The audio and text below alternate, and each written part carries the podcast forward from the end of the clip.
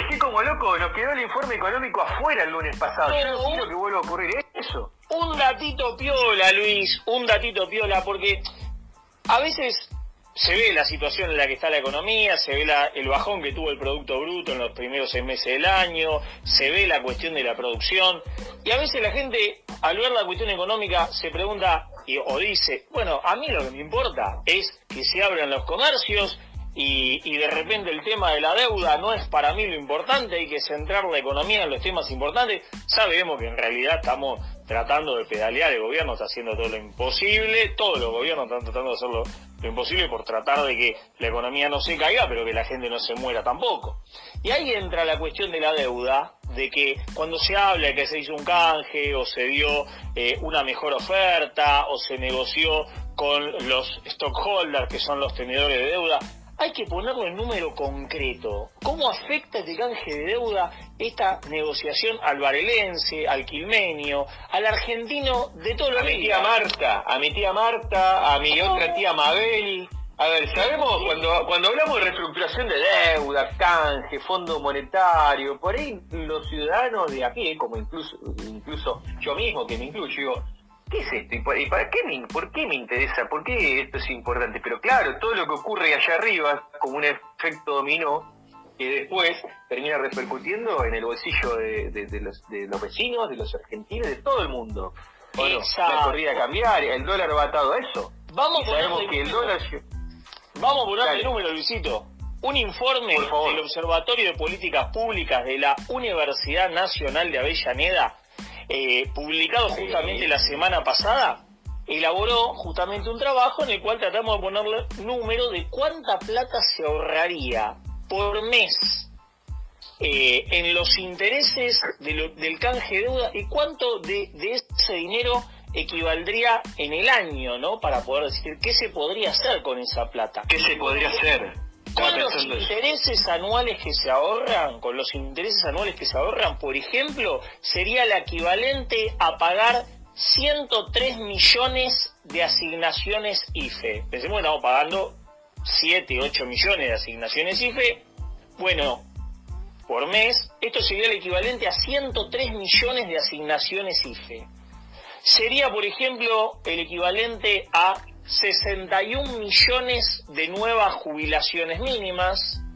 Bien. O sería también ¿eh? el, equivalente a 6.5 veces el presupuesto anual de el Ministerio de Salud. Ministerio de Salud hablamos de toda la estructura de salud nacional.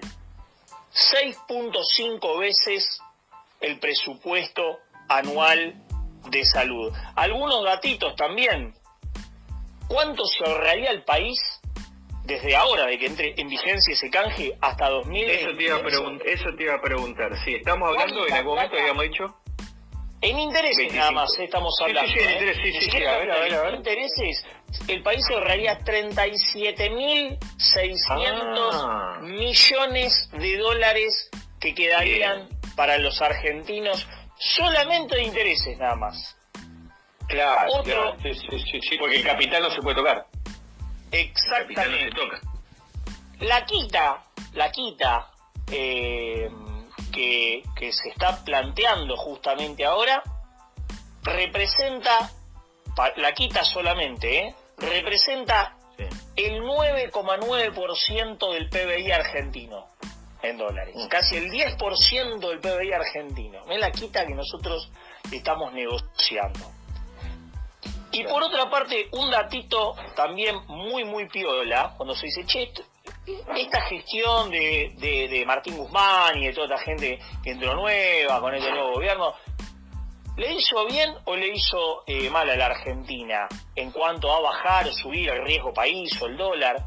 Tengamos en cuenta que, eh, digamos, hace muy poquito, en abril nada más, cuando se empezó fuerte con el proceso de renegociación, alrededor del 22 de abril, el riesgo país de la Argentina estaba en 4.000 puntos básicos. O sea, el riesgo país está en, 4.000 puntos. Fue bajando paulatinamente.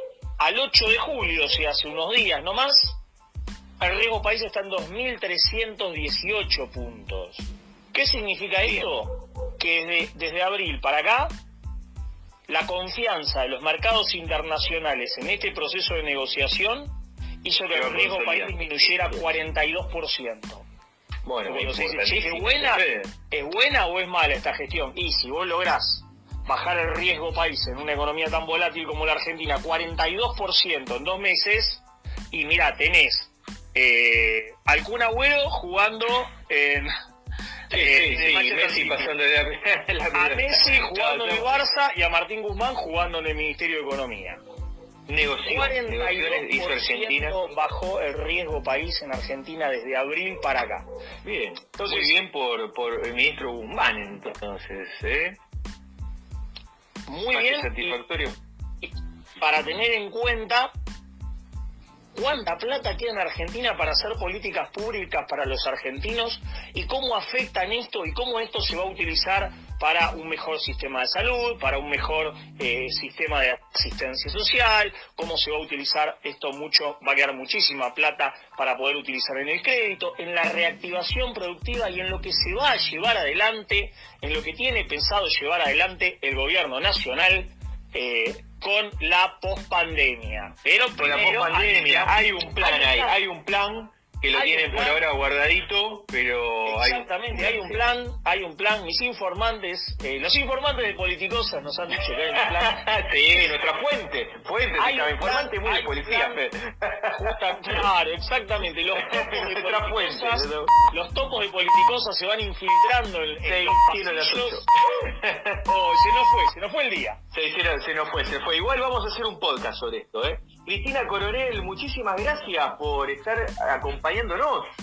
La agradecida soy yo, eh, un saludo muy grande, un gusto Federico, Juanjo. Bueno, saludos a Radio Buen, éxitos, que sigan los éxitos. Gracias.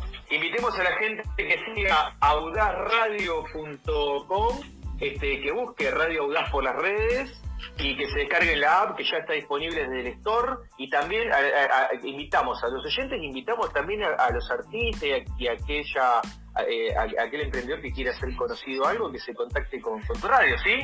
Así es, con todo gusto. Muchas gracias. Fede, no, a vos, a vos, gracias. Fede, abrazote, nos vemos el lunes que viene, pero nos comprometemos para hacer el podcast de la economía que nos quedó fuera. Vamos, vamos a hacer eso y lo vamos a estar subiendo el mismo día de mañana con algunos datos suculentos de Politicosas. Que nos busquen entonces en, Spotify a partir de mañana como Politicosas con K. Juan, quedó tu análisis afuera también. Pero vamos a hacer un podcast. un abrazo, un lujo, un programón un programa. Juanjo Vera, nuestro analista político y de relaciones internacionales. Bueno, yo la verdad que hoy es un lujo, ¿qué más decirle? Para si te, perdiste el programa, puedes escucharlo a partir de mañana en Spotify y nos buscás como Politicosas. Vamos a darle el pase a Gustavo Orlando, que está en la radio operando los controles para que nosotros podamos hacer posible este programa, ya nuestro décimo tercer programa, ¿sí? Estamos como, estamos como venimos como locos. Gustavo Orlando, allá vamos, gracias.